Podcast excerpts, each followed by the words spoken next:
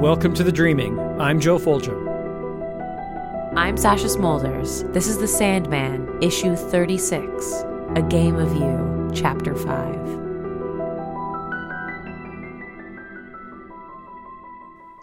So the cover continues the bisected look that we've got on the A Game of You covers with the title at the top.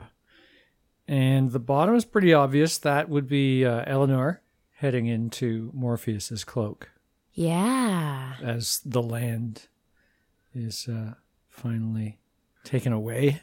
Her heading in, and then also because there's multiples, maybe like all of the creatures heading in. Well, they're all women in dresses. I think that's I I'm not entirely sure why it's multiples, but I think that's just to show the movement. It could be both. I think the top image, though, is a photograph of traffic. Yeah, I think we've got the real world up top, right? Is that it? The real world up top and the dream world in the bottom? Mm-hmm. Which is uh, really, we haven't mentioned this, but that's what these stories have been about in a game of you. We've seen the real world and the dream world all the time. I guess it could be that the covers of these looking back might be real world up top. The the top rate, yeah, well, the top and the last one had the taxi cab rates.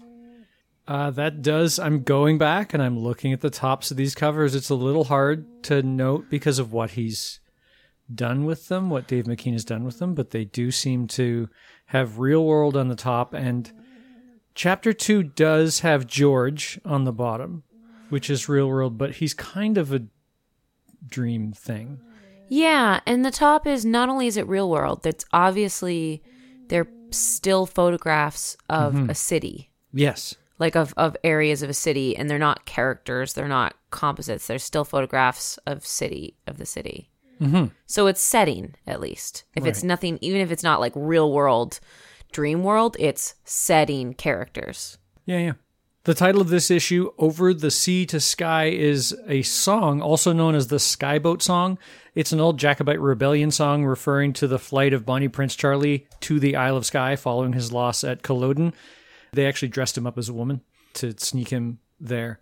And the original lyrics use lad because they're mentioning Bonnie Prince Charlie, but a lot of times these days this song is actually sung by a woman and they change the gender of it to match to say lass instead of lad.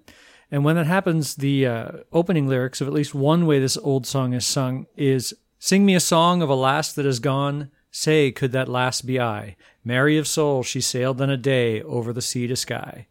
So the whole, hey, could that lass be I is interesting. I've sung this song in a competition before. Oh, you have? I have, yeah. It's actually the theme song to the TV show Outlander. Hmm. Sing me a song of a lass that is gone. Say, could that lass be I? Mary of soul, she sailed on a day over the sea to sky. yeah, I sang it with a choir Oh, nice. when I was a teenager. It's a pretty famous song, apparently. I'd never heard of it, but when I started looking it up, it was all over the place. Yeah. I think we used showed the up at a lot of spots. I think we used the male lyrics. Mm-hmm. Um, yeah. Sure, sure. I found both, but uh, the most of the performances I found recently have been women doing it, and they all changed the na- the the gender to lass. Yeah. In Outlander, the series, I haven't watched the series, but I've read the books they're based on. Okay, I haven't seen either. I've heard good things. Yeah, the plot basically is that a girl, this isn't a spoiler, this is the main plot of the story, is a woman who is a, a nurse in um, the Second World War, is in Scotland and steps through a, a fairy ring portal, like uh, old stones, Oh, okay. and gets transported back to Scotland in the. Whenever the Jacobean War was, Right. which I forget exactly when that is, um, but she gets it's it's a historical fiction that includes like a little bit of fantasy hmm. sci-fi and so she's transported back in time and has to live in Scotland during that time as a woman and like it's all about her figuring out what the hell she's going to do and oh, how she survives. Hmm. It's a decent series. And that's on Starz, I believe, which is also where the New American Gods TV series will be hmm. showing. Yeah, I haven't heard much about the TV show, but the books, like, I read them a lot when I was, I reread them many times as a teenager. I really enjoyed them. I've heard generally good things about it. That it's a a, a good show to watch. That Bit of a bodice ripper. is it? Yeah. Oh, yeah. Okay. Well, if it's anything like the books, then yeah. Sure. Lots of, you know, strapping Scotsmen. I'd, I'd give it a chance. We're going to be probably grabbing Starz soon because of American Gods. Oh, yeah. We were actually talking about this earlier. Let's let's see if anybody's interested. We were thinking about doing an American Gods podcast as it gets released. We'd probably be a little less produced than this one if we were to do it because hmm. we'd want to watch the show and then get the podcast out right away. Oh, yeah. But I can only I only got so much time mm-hmm. unless we get support. Mm-hmm. So head on over to patreon.com slash the dreaming and support this podcast and maybe we'll make more podcasts. Hmm. That'd be fun. Well, let's get inside and take a look. It's Barbie in the land, except it's not. She's in her childhood home. Yeah. I was pretty close in my guess in a way. Well, I was I was close in in an ironic way. Oh yeah, what was your guess? my guess was that it was her sister or that like she had an abusive childhood or whatever Right, and all yes. that. And so I remember your chuckle at that bit that's coming up where she's like, "No." yeah, I thought it was like, "Oh my gosh." I So- believe if you listen to the podcast of you expecting that, I probably went, because I knew. yeah. No. So the third prize, 1967 Bass Fishing Tournament pri- uh, trophy, is there that her father was so proud of. You know, I don't think I've ever seen a properly mounted bass. It's always time I see it, it's the one where it's the singing bass. You press a The button and his face turns bass, out and he sings to you. Well, we don't really live in the South, and there aren't many bass fishermen up here. Up here, I don't think there are many bass. I just figured if you catch a fish, you eat it. Yeah. Oh, yeah, for sure. That's what you do up here. Yeah. Yeah. Where there's not many trophy fishermen up in Canada. We fish and we eat them. Like I guess if you caught a really, really big fish, hmm is it just like the fish is so big it's not worth eating, so you might as well make it into a plaque? I think it's just that the fishing is a sport rather than getting food. Oh. That that they it's a thing where you try to keep track of the biggest one you got, the really big stories you got of of that big one you caught, so that you can also talk about the one that got away. I don't know. I'm not much of a fisherman. I had a, I had a grandfather who was very big into fishing and would take me out fishing all the time. And I, as a kid, was like, okay, hmm. and it was okay, but I didn't fall in love with it. My grandfather's into fly fishing, but he doesn't have mm-hmm. any fish on his walls except for the singing bass we bought him as a joke when I was a kid. Yeah, exactly. I cannot imagine somebody. Well, okay, I can't imagine. I think it would be very rare for somebody to buy themselves the singing bass. That's the thing about that thing. Like I've known hunters who kept like caribou and deer head on their walls, Right. but that's because you eat the rest of it. Yes. Like that makes sense. But Yes. I think in order to do this to a fish, you can't eat the fish right. I, I think at all. I, I'm not an expert, but I think that's true. Okay. We might get a ta- we might get a taxidermist who says, "Oh no, I can totally skin a fish and eat the good parts and stuff the rest of it." I, I don't know. Maybe Fish people and hunters, email us and correct us on I our oh this is vital information from This panel two of this. it's like panel two never mentioned again. Quickly tell us. We need to know. Let's move on. we find out about the brightly shining sea. It's actually the Atlantic Ocean early in the morning after the sun's burned the clouds away. I actually tracked down my Sandman companion book, which I hadn't found. I'm full disclosure, didn't have during season of Mist. Oops. And it does have an, have some back and forth interview with Neil, and Neil mentions that this was when he was staying in a hotel, I believe in North Carolina. The book's over there. I didn't write it down. Uh, and he said, maybe I should have. He saw basically in the early morning the silver glinting of the sun off the water, and that's where he got the brightly shining sea from. I'm really fascinated by these brightly shining couches, which are just horrible. Welcome to the 1970s. That's what it is. Like she grew up in the 70s. If this is uh, this is 1990, and she's what 20 something. Mm-hmm. This is 91 or so. So yeah, yeah. She uh, she's a child of the 70s. This is what her house would have looked like. That stuff that the Mad Men TV show, which now that I say it, I know you haven't watched, but where it was heading to at the end of the series is exactly this style. Oh boy. Yeah. Yeah, I lived through it for a bit. My parents couldn't afford all of this kind of futuristic stuff, but I certainly saw it on TV all the time and certainly had friends' parents who had this kind of stuff in their house. Well, as she's uh, gazing out on the ocean and thinking about how um, when she would go to it as a child, it was shining. She'd try to catch it in her hands, Yeah. but then it would just turn into salt water in her hands. She's interrupted by someone. The cuckoo. And the cuckoo lets her know that in this place, when you pick it up, it stays as liquid diamonds and it tastes kind of like grape juice. Yeah. uh, despite standing, despite being a little kid, the body of a little kid, very much the the physicality of this is kind of adult and casual and confident. Mm-hmm. Right. That's a confident stance that a little girl generally doesn't have unless they're putting on an air. Right. But that, but that's so casual. And then later, when she's talking to her, she's leaning against the the bed like that. It's just confident, casual, relaxed. I think it's weird. I have like a hundred pictures of me in that position, standing like that when I was a kid. Yeah. yeah, but maybe that was just for pictures. I don't, I don't. know. Yeah, like for a picture you could, but like when you're standing there talking to an adult like that, that is a confident power pose right there. Maybe. So what do we want to say about the cuckoo here? The cuckoo is kind of Barbara, but like it's not. It's not the same as what you had said. No, it's a some kind of parasitic entity, Mm-hmm. and it only looks like Barbara. As Yeah. Barbara as a kid, Mm-hmm. it has her memories. It remembers Barbara's childhood, Yeah. um, but it didn't grow up, obviously.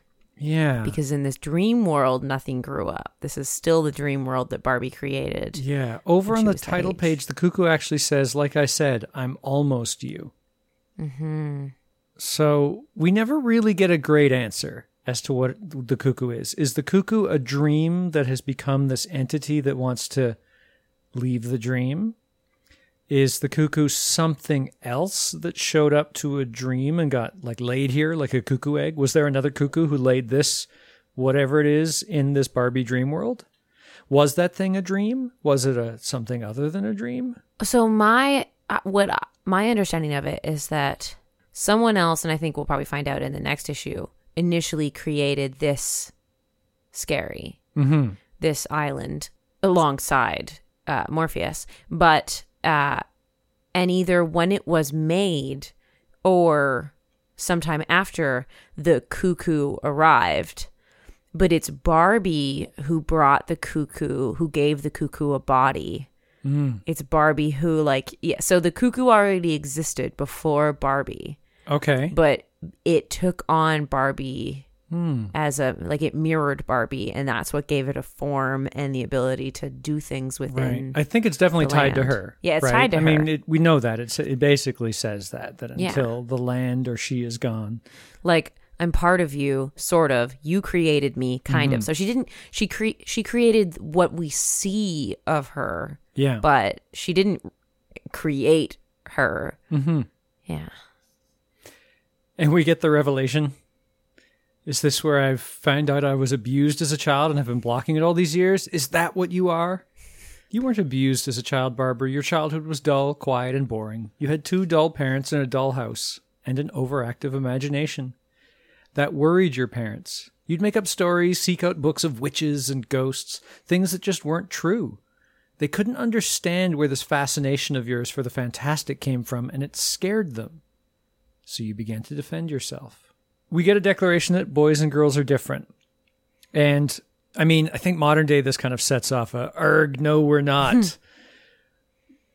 but it's kind of true because girls are told that this is the kind of stories that they should be fantasizing about. They're the stories they're presented, they're the sort of stories they're given. Mm-hmm. And boys are given fantasies in which they're faster, smarter, able or able to fly. And I was even thinking about this. It's also a product of what we're set up to be our roles in society, where as boys, we're told that we're going to be active participants in our lives and we get to do whatever we want. Mm-hmm. And so the fantasy for that is to be able to do even more than we want, like fly and be super strong. Mm-hmm. Women are told, no, no, you wait around until somebody brings you to a much better world and you're mm-hmm. taken care of. And so your fantasy for that is a princess fantasy. It, Yeah, it starts from there and goes from there. Your Yeah. parents aren't your real parents. You have other parents that are blah, blah, blah, all of that. And another thing that I'd never thought of before until this like final read through just before we recorded this, that kind of came crashing down to me. This isn't a declaration by Neil of saying boys and girls are different, because what would the point of that be in this story where it's predominantly a girl's story about princesses and there's no mm. superheroes? Why mention boys? Because this is a story about princesses. It's also kind of a story about growing up out of those stories that you're pushed into and become your little fantasy world to go out and explore other worlds. Mm-hmm. So so that feels to me like Neil is saying this lesson for this woman in a princess story is also for you men who love superhero stories. Mm. That's what this bit is. This bit is going, I'm showing you the metaphor for you. This works for men too. The mm-hmm. lessons you're going to learn about this fantasy world and moving on. Yeah. It it works for men too and your superhero comics that you're so fond of. Yeah. Yeah. Well, also though, it, it lets you then kind of compare Wanda's story. Yeah. Wanda has a superhero fantasy in the mm. Weird Zoes, right? Right. But she's not a superhero in her fantasy. She is secretly one of them, and they bring her in. So she has the princess. you have wow. different parents' Yeah. fantasies, but it's it came from that socialized boy thing, right? So Mm-hmm. it's showing it's showing kind of like ahead the socialized versus the well, I mean, it's inherent in anyone.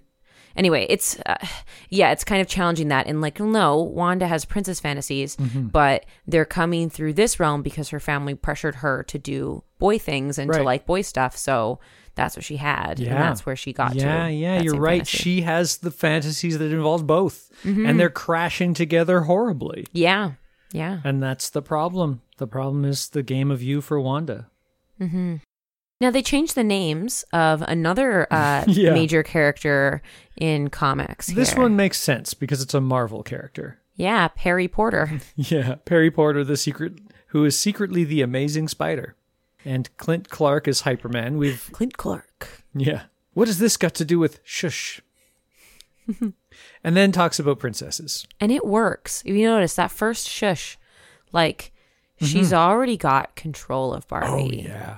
Like oh, yeah. pretty early on, she can shut her down like in a second. Yeah, well, we see later how little it actually takes. It's it's really spelled out how little it takes to do that. Mm-hmm. And yeah, you see it, and so it almost doesn't matter what she's talking about. I just need to talk to you about stuff. Boys like superheroes, girls like princesses. Isn't my voice hypnotic? Keep listening to me. Shush, I'm still talking.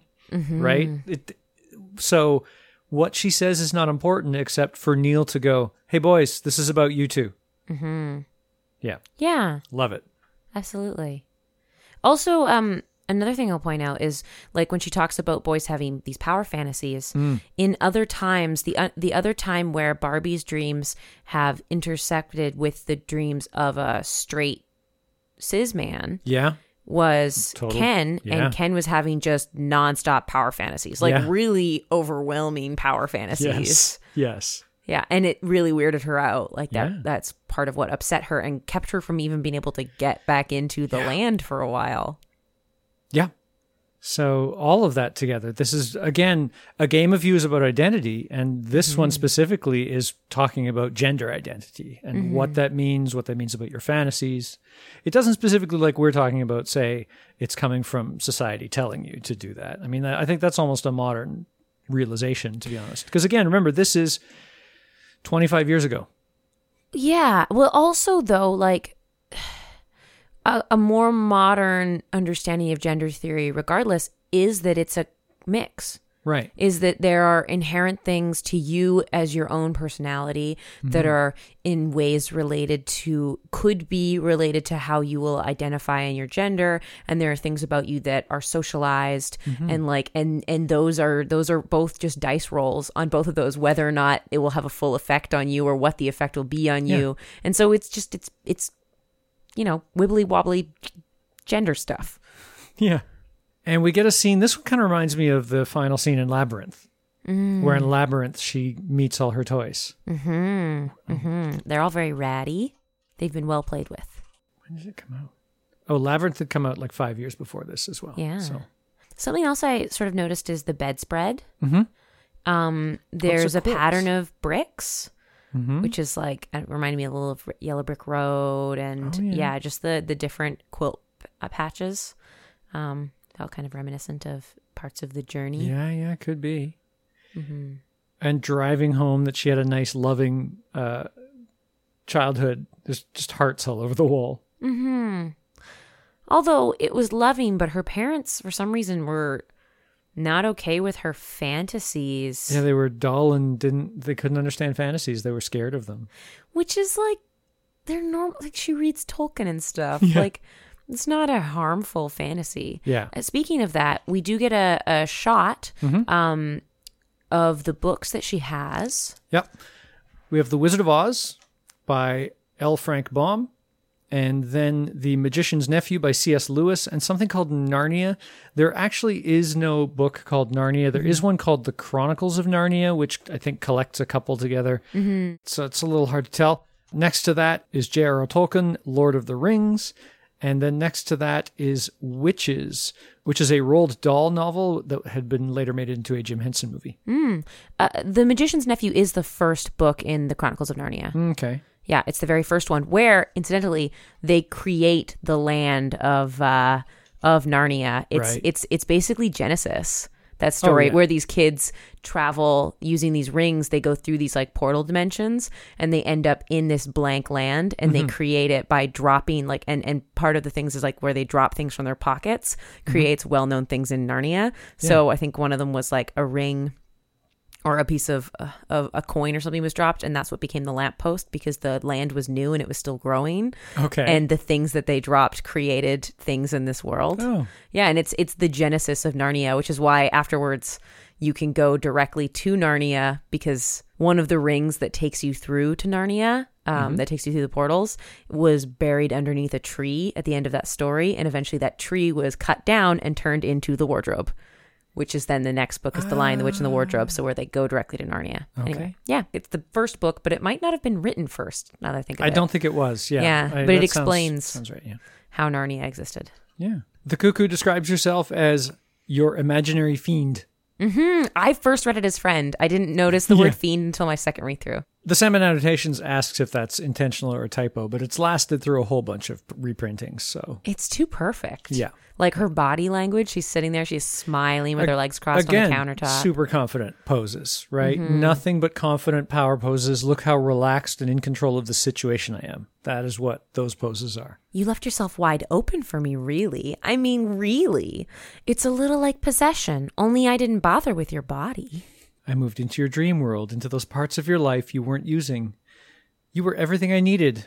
I'm your imaginary fiend. So, Barbie, now that I've explained it to you, it all makes perfect sense, doesn't it? Sure. Basically asks if you like me and I have a right to live, and Barbie has been, well, let's say brainwashed by now. And again, super confident stride out to the evil dark troops outside. Like that. Look at that stride. Mm-hmm. Everything's fine. It was easy. I want her taken down to the Isle of Thorns. We start at moonrise. Commander of this army. Yeah, this little girl. And then we're back in New York. And we are listening to the radio station. That was They Might Be Giants with The Nightgown of the Sullen Moon. I have that song right here. Fell on the door and you fell on the floor with your hand on the knob, looking up in a drop. You forget what you're thinking, fire alarms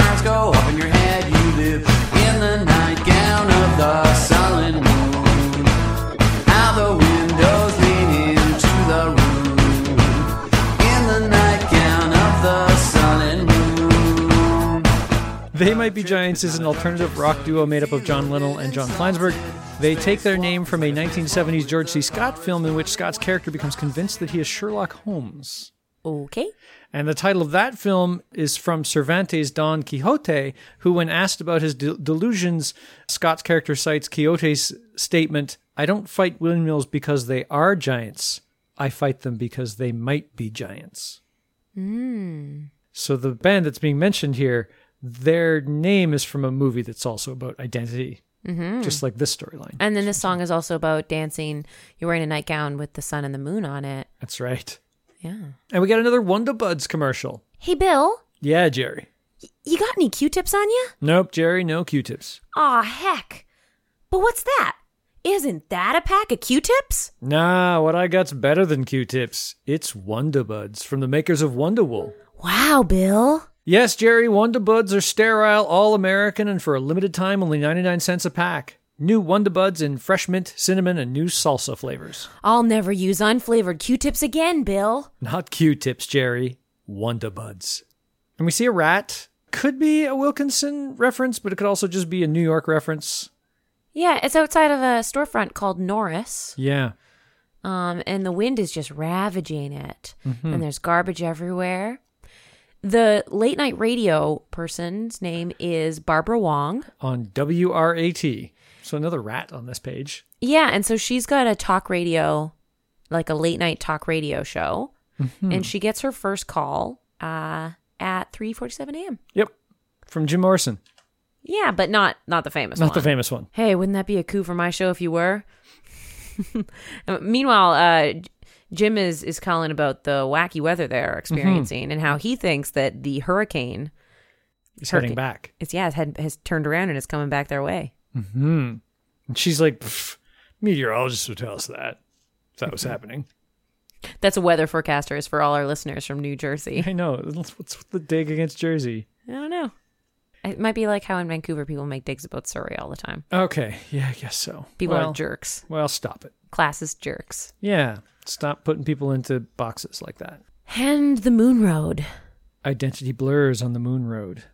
I am Hazel McNamara. I am Thessaly. I am Donna Cavanagh. I'm just going to point out in uh-huh. the first image of the three women walking, Yeah. Thessaly has bunny slippers. yes. But afterwards, she no longer has bunny slippers. Right. She's got feet. And then later on, she has bunny slippers again.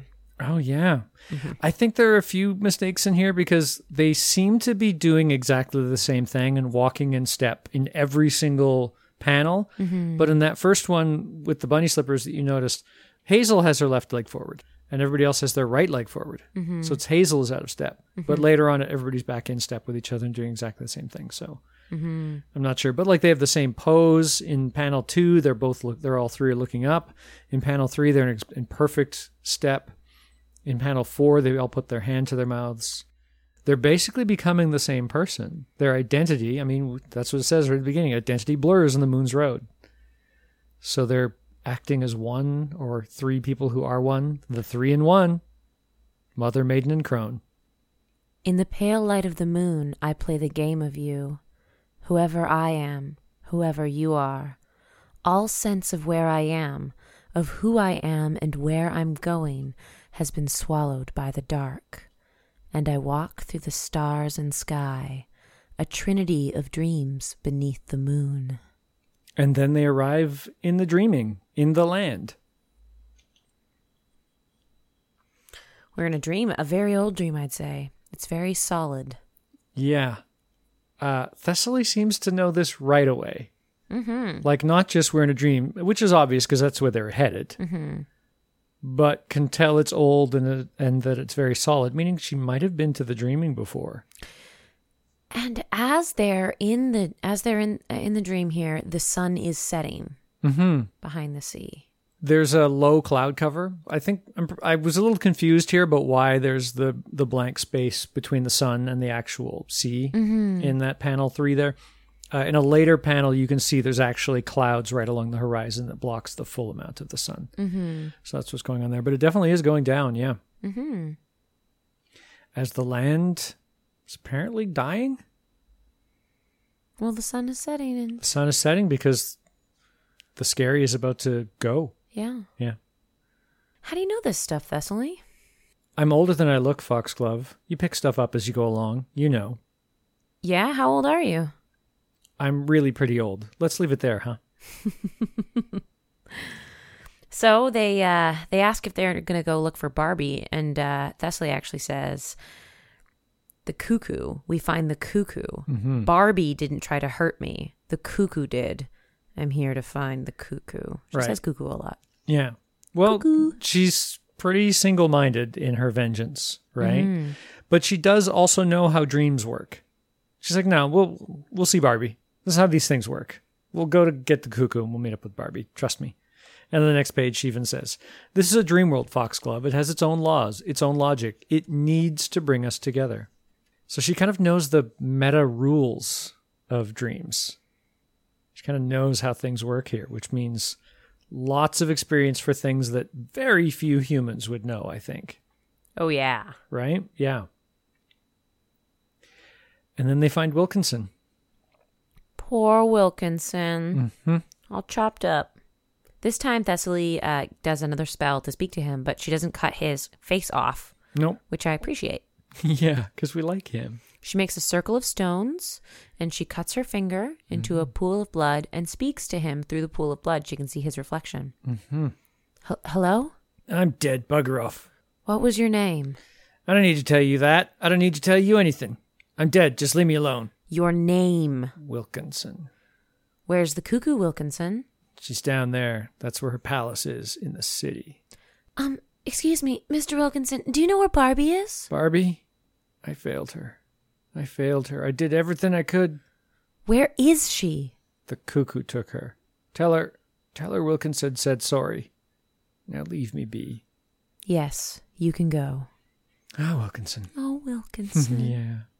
What a sweet little guy. Lots nicer than George. that is not a high bar to, No, I know. to pass. right? Yeah.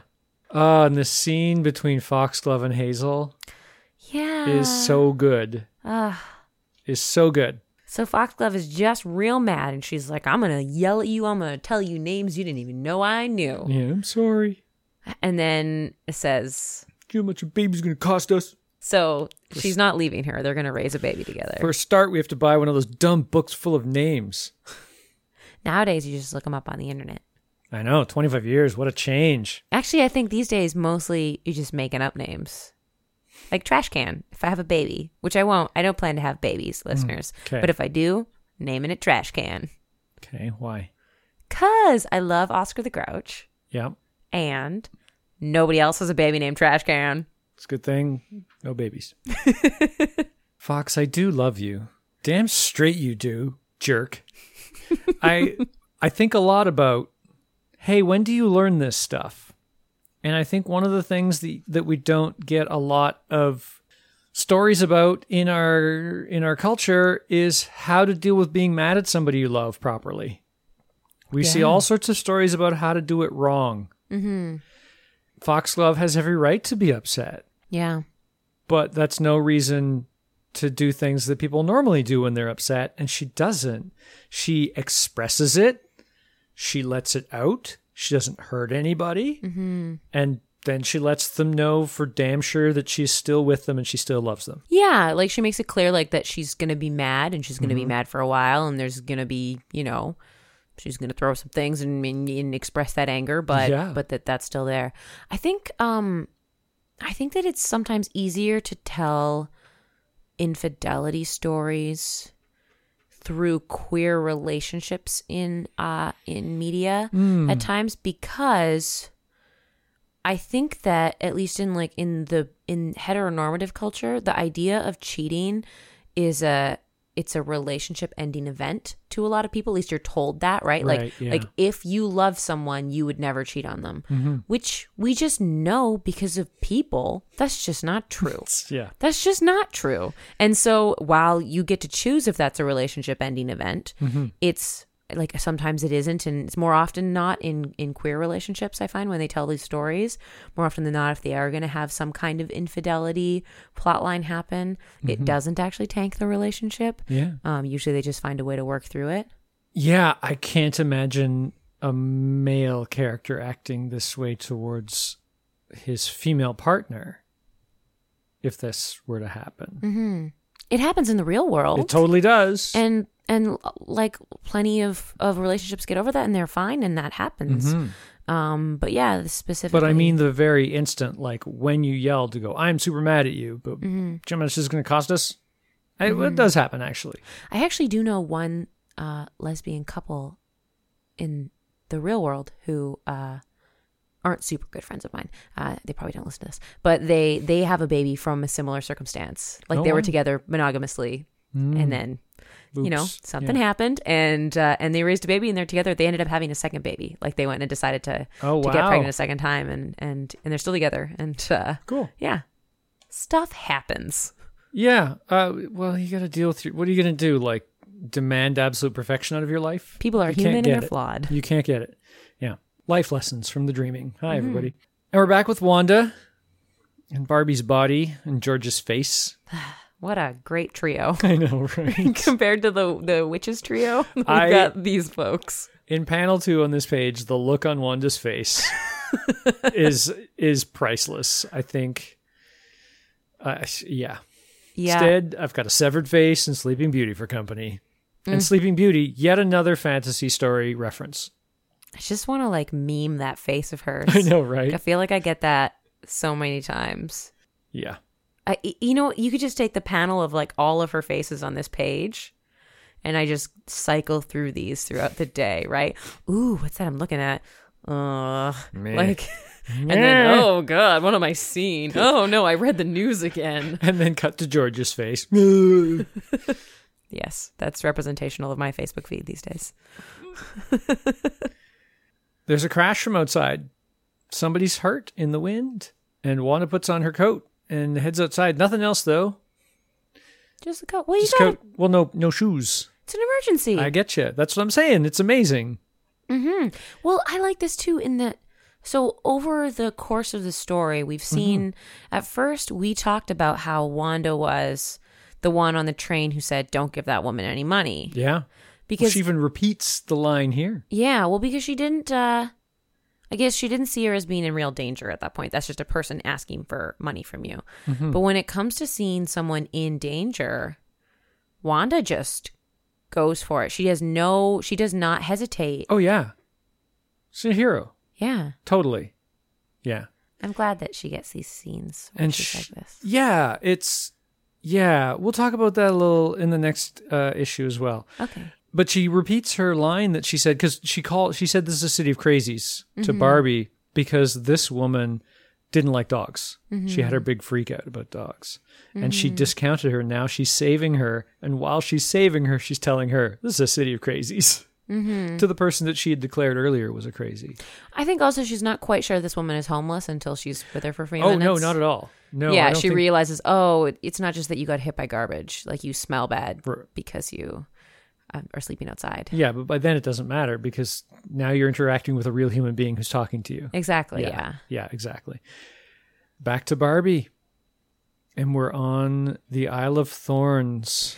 We get both shots of her. We get her sleeping in the real world Yeah. where she her face is kind of turned down. Mm-hmm. Um, she almost looks corpse like. Her hands are crossed across her lap. Yeah. And then when we see her in the dream world, her her hair is back, her angle she's shot from below, and and her lips look all pouty and colored, and yeah, like Yeah. it's definitely It's fantasy. definitely a fantasy world, yeah.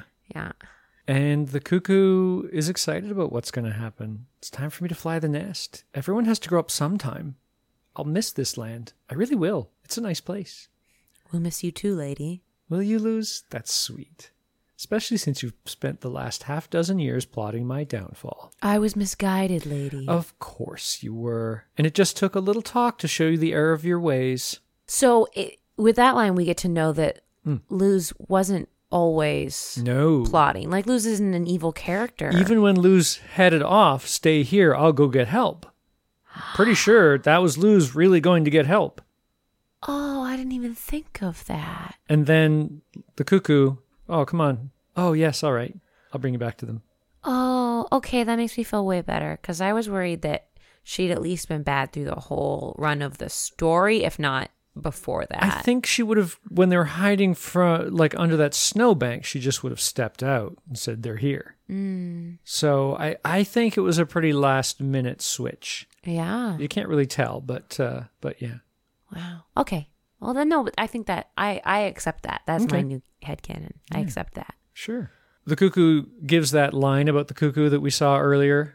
Indeed, a bird will brood the foster chick whilst her own infants lie slowly dying outside the nest. I had mentioned I found my Sandman companion. I've actually confirmed that that is from a 1920s UK birdwatching manual, including the creepy lines about the hypnotic voice. Wow. Yeah. What a good find. And Neil has loaned that out to other writers who have used it for references to other birds when they did their comics and it's stuff. just whoever wrote that. I mean, bird watchers are unique people. yes, exactly. well, and if you're if you're going to do a bird watching book, why not put a little poetic license into the horrible things that cuckoos do by, you know, putting their own chicks into a nest and those chicks toss the other ones out and take all the food. yeah. Like why not write about that properly and descriptively and poetically? Yeah. Yeah. Maybe the people who become bird watchers are kind of symbolically the type that get tossed from the nest, and that's why they write Oh. about it in that way. No, I don't I think bird watchers come from all different walks of life. Okay. I just think, you know, they're generally the quiet type. They keep to themselves.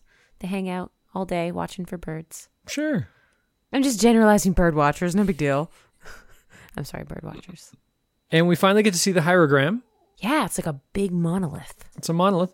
What's it say on it? Uh, it has that's actually Japanese katakana, which is one of the Japanese alphabets, and it's basically the word dreaming in Japanese katakana. Now, it's not the Japanese word for dreaming; it's katakana that spells out dreaming. Okay. Like the, The syllables, English, the, English, dream- word dreaming, but sounded out and spelled in katakana. The cuckoo mentions that the hieromancer was probably based on Barbie's grandfather when she populated the land. And Barbie did say in, I think, the last issue that he reminded her. He reminded her of his grandfather, yeah. So Mm-hmm. it's pretty sure that that happened, yeah. It's older than Barbie, much older. It's as old as the land. Mm-hmm. And she looks out across the sea and thinks there must be hundreds of these lands, thousands of them, an archipelago of dream islands, a glittering shoal of worlds. Think of all the different creative fantasy worlds there could be, and Barbie's been in this one, and the cuckoo's been stuck in this one. mm-hmm. Yeah, this is a big. While while a game of you is definitely about identity, this is also about I think like moving on, and like experiencing new stories. Mm-hmm. Yeah. Which is something I think the comic book readers of the time needed. Uh, Neil has mentioned that the arcs in the Sandman tend to go from male to female. He does a male arc, which is kind of superhero-y and about about Morpheus, which would be the the Preludes and Nocturnes, and then the Doll's House, which is a very feminine story. It's about Rose Walker. Uh, Morpheus is a little bit in the background, right? And then we have Season of Mists, which is very much about Lucifer and Morpheus, and it's about him, right? And now we've got this, which is again very feminine. Mm-hmm. But he's, to me, this is Neil going, guys, no, you this, you should read these stories too. Yeah, I mean, there's no reason why a bunch of guys couldn't sit down and read a story about girls. There's so much good stuff in this. Well, but we do. That's what the Sandman was doing, right? yeah. We get a little bit more timeline here. Little Barbie found the land she needed, and the land found someone to believe in it. And then I had to come along and spoil everything. So the cuckoo wasn't here before Barbie. Mm. It wasn't something that, that Barbie showed up to the land and the cuckoo was waiting and then became whatever it is. That Barbie was here in this land that had been here before and had populated it, and then the cuckoo showed up, got, I guess, laid in this. We don't get the story of how the cuckoo showed up No. where it came from. That's not what the story's about, I guess. This is kind of the tail end of a big story, really. Yeah. Well, let's let's keep going because that's what's going to happen. Yeah. And she says, Well, now it's just you and me, little bird Luz. Murphy be praised, lady. I only live to serve you. Yes, you do, and not for much longer. My lady, we have guests. And you can see the three figures walking down the, uh, what would you call that, causeway? That's a causeway, yes. Yep, Thessaly, Hazel, and Foxglove. The cuckoo comes running out, pretending to be just an innocent little girl. Says the cuckoo's over there. It said it wanted to kill us. Please help me save the princess. Yeah, and says that Luz is, is the cuckoo that, uh, and it's easily believable because Luz is a bird. Well, as a bird, exactly. And standing over Barbie. So you're the cuckoo then? Yes. Crack. She just picks it up and breaks its neck. Thessaly, why did you do that? Just kill her like that. She needed to be taught a lesson. But you just killed her. Yes, that was the lesson. You don't get a second chance. Anyway, if she was the kind of thing I think she was, you don't want them to talk to you or let them talk to you. Really? Just a few seconds is all they need. You're very clever. You really are. You're a very clever lady. But that's all the killing you're going to do, isn't it? So from that, just takes a few seconds of her talking to to take over Thessaly. Yeah. Yeah. Her one bluff worked and got her enough time, and now they're all in her thrall. Mm-hmm. I wonder if there's like a will save for that. like obviously the Sandman can dreamy dream can can not be taken taken over by it, but you'd have to live, have like an extremely high will. And we're back to New York with Wanda and Maisie. Yeah. Um. So Maisie calls the face on the wall hoodoo stuff. Yeah. Um. But she's a Christian, and she says that she won't talk to dead people because it's bad luck. It's bad luck to talk to dead people. Mm-hmm. And Wanda recognizes her. Jesus, you're the I don't like dogs lady. My name's Maisie Hill. Maisie to my friends. Yeah. And Maisie says, hmm, so what are you, a guy or a gal? I'm. I was born a guy, and now I'm a gal. Only I haven't gone all the way. Yeah, my grandson Billy, he was like you. He was a cute little thing. He'd sashay around, sweet as anything. He was saving up for the operation. His ma used to say he was the daughter she'd never had. I wish my mom had said that. She said I was the spawn of the devil. That's dumb. Just 'cause someone's different don't make 'em bad. So what happened to Billy? They found him in a motel room in Queens five years back. Someone had crushed in his head with a monkey wrench, done other shit to him. He'd been dead for like a week. Everyone told him not to go with strangers. There never was any telling that boy anything. Remember, back in Collectors, we had a collector, the connoisseur, mm. who specialized in preoperative transsexuals, is how he mm. described it, and had only killed eight up to that point. But I'm thinking Yeah. that's what had to happen here. This has got to be a reference to the connoisseur. Maybe. I mean, if it's not, it's kind of a weird warning, like a little uh, victim blame. Everybody told him to be careful, but Yeah. I mean, also, though, this woman in particular, like, she's accepting of him, but also is using, is referring to her grandson by probably not the name he chose, yeah. she chose, and whatnot. And so, like, it's not unbelievable that she would have that opinion of they said don't go with strangers. And also, like, that's an Oh, for sure. extremely common fate for trans women, and that's terrible. yeah, Like, but that's an extremely common common fate for her. So it's not good, and it's still like that. Um, actually, the recently it's increased yeah, statistically. So that's nice about Hmm. the world. that's nice. Well, Maisie's pretty accepting. She doesn't think it's wrong. Doesn't think it's gross. Oh yeah, that's nice. Yeah, doesn't make you evil. No, Yeah, no, that's uh that's great. Um I do kind of like this final panel where Wanda says, I'm sorry. And she says, You're sorry. How do you think I felt? And then after that, she's like, So why don't you like dogs? I just don't like them. That's all. So there's no story. Yeah. Like, we don't need the story about why she doesn't like dogs, or at least we don't get to have the story. well, maybe the story's so scary she doesn't want to talk about it. Maybe. But Doesn't- it's like, as a reader, it's not necessary for us to hear that story. No, as a person, it's not. Yeah. It doesn't matter. Somebody's afraid of dogs. They're afraid of dogs. Just don't like them. You have to deal with that. In the land, Barbie wakes up, and it's time for her to be brave. Yeah, and she smashes the porpentine against the hierogram.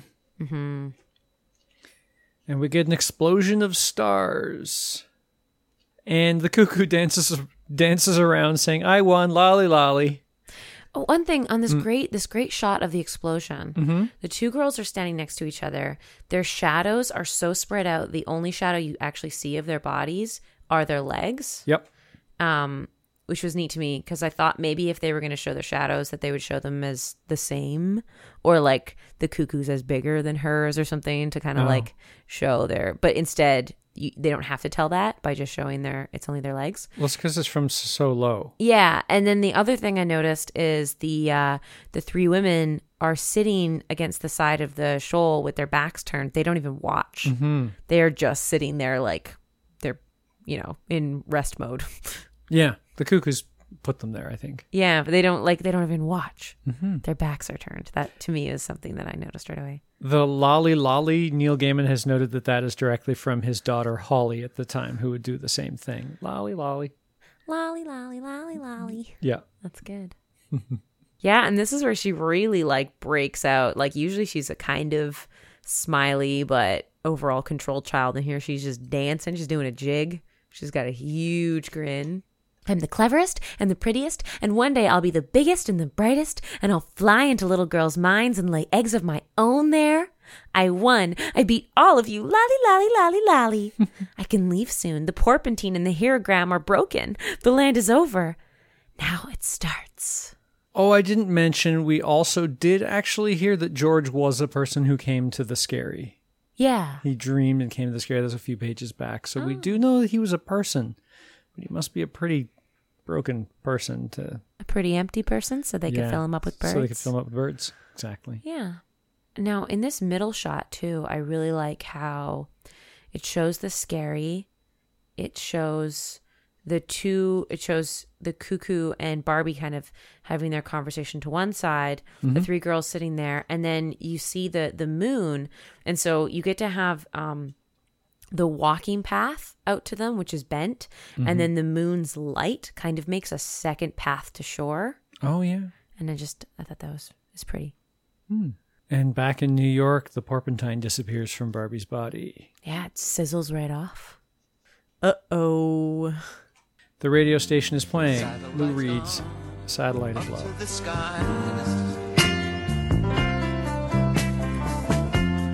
Things like that drive me out of my mind. I watched it for a little while. I like to watch things on TV.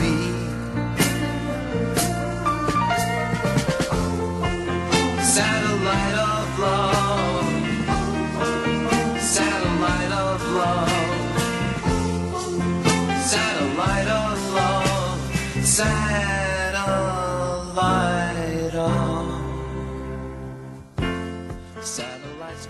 W. Rat Way up to Mars.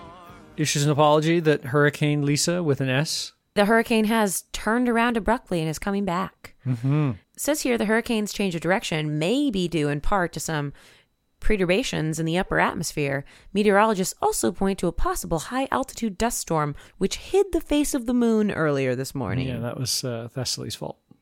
Mm hmm. Yeah, it hid the moon. Yeah. It's not a bunch of meteorologists being like, the moon just disappeared and how do we explain it? hey, Bill, Yeah, Jerry. you got any Q tips on you? And we're back on the island as the stars fall. And one of them becomes the star in Morpheus's eye. Mm-hmm. And we all go, oh, right, this is a Sandman comic. I'm going to point out Yeah. Mm-hmm. these depictions of Morpheus for the next few pages are like totally as Barbie would dream him up. He's Oh, yeah. Mm-hmm. at his poutiest. He's got like his kind of open, flowy shirt. Like, Yeah. he's gone full Goth late God. 80s, early 90s goth, but not just God. I mean, like, kind of like sex God. Sure. Like his, yeah, it's definitely, oh, yeah, look at those cheekbones. yeah. And his lips. It's all about how thick they draw his lips, too. Like, so pouty. When he arrives, he notices that Barbie is the one who summoned him, but is not completely in control of her mind. And he just, uh, And he just fixes it. Yeah, clears her mind for her. And he kind of points at Fox Hazel and Thessaly, and phoom, they're fine as well. Mm-hmm. And then says, Shh, I gotta uncreate this land. Well, also, we find out that he's Murphy. Yes. Morpheus, Murphy. I would have figured that out. Hmm, I would have figured that out. That is actually not just a clever little joke that Neil made up. Murphy has been a nickname for Morpheus for over a hundred years. Oh, Yeah, cool. long time. Hush now. I need silence from all of you while I uncreate this land. It is an old land, and it is time for it to rest. And so he does his magic thing. Yeah. He whispers, and I guess he's whispering to all of the creatures of the land, and they all come to him, living and dead. And they walk into the darkness of his cloak. And there's just so many of them coming along, and, and we even get to see the our previous heroes. Yeah, Wilkinson's back and Prinado. Mm-hmm. Luz gets up and Barbie forgives Luz. Yeah. I could not find it in my heart to blame her. I too had been one of the servants of the cuckoo, felt the overpowering need to protect and nurture her to do anything that would make her happy. And while all this is happening, either the creatures are becoming small or Morpheus is becoming giant, and that it can seem like they just walk into his cloak. Mm-hmm. And there's a figure at the end. The last one was the saddest. She was magnificent. She looked very proud and very sad. And when she got to him, she hesitated. And there's a little thing back and forth between the two of them. There's some kind of compact, and it ends. And it's been a long time. He calls her old love, and it's her land, and it's been home to many since her day. And then she was gone. And then he picks up the land in his hand. She doesn't know how, and it's like a little jeweled world that she can see all the details in and then it crumbled in his hand. It was just dust, sand, a glittering, multicolored sand that fell away into the chilly wind at the end of the world. So Alienora, this girl, I think she has a big scar on her cheek. She does, yeah. Mm-hmm. Again, I think this is another story that needs to be told. And Neil actually mentions it in the Sandman Companion that he does know Eleanor's story, and it's a very sad one. And he should tell it sometime, is what he says.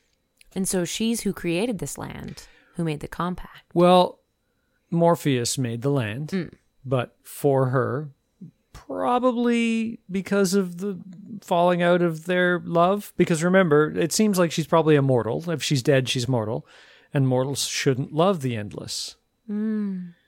So this land was, for some reason, created for her. We don't know exactly why, but I like how, as like from an outsider's like a bystander, if you're thinking of like a fantasy princess world, kind of, and then you meet this like super hunky but like super goth god, um, who would be the girl that he would create this for, and how do you picture her? And it's this girl in this like perfect like just the right the, the right overdone amount of ruffles on this white dress kind of like a wedding dress um with this long flowing hair and like she's still beautiful but she has a scar down her cheek which makes her kind of edgy i'm just yeah i just like how she's this yeah like they're the two of them in this scene where she's walking towards him this is just this is a music video.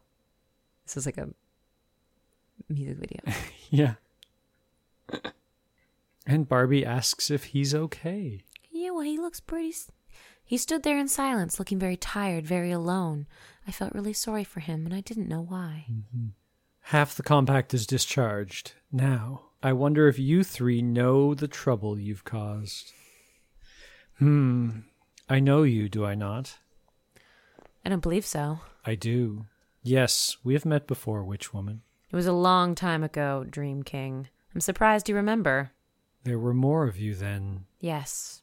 Now it's only me. Why aren't you dead? Oh, look, don't you start. It's a long story, and I don't really want to go into it. I see. Dream King. That one there is my legitimate prey. She who calls herself the cuckoo. She attempted to harm me. Her life is mine. No, her life is her own. She would have harmed me, Morpheus. I demand my rights. You demand? Thessalian the moon has tumbled into the sea in this place. It cannot take you or your followers back to the waking world. You are a trespasser here without my consent. I am very displeased. What's he saying, Thess? I am saying, young lady, that you are here entirely, He's saying we're in trouble. Real trouble? yes, real trouble.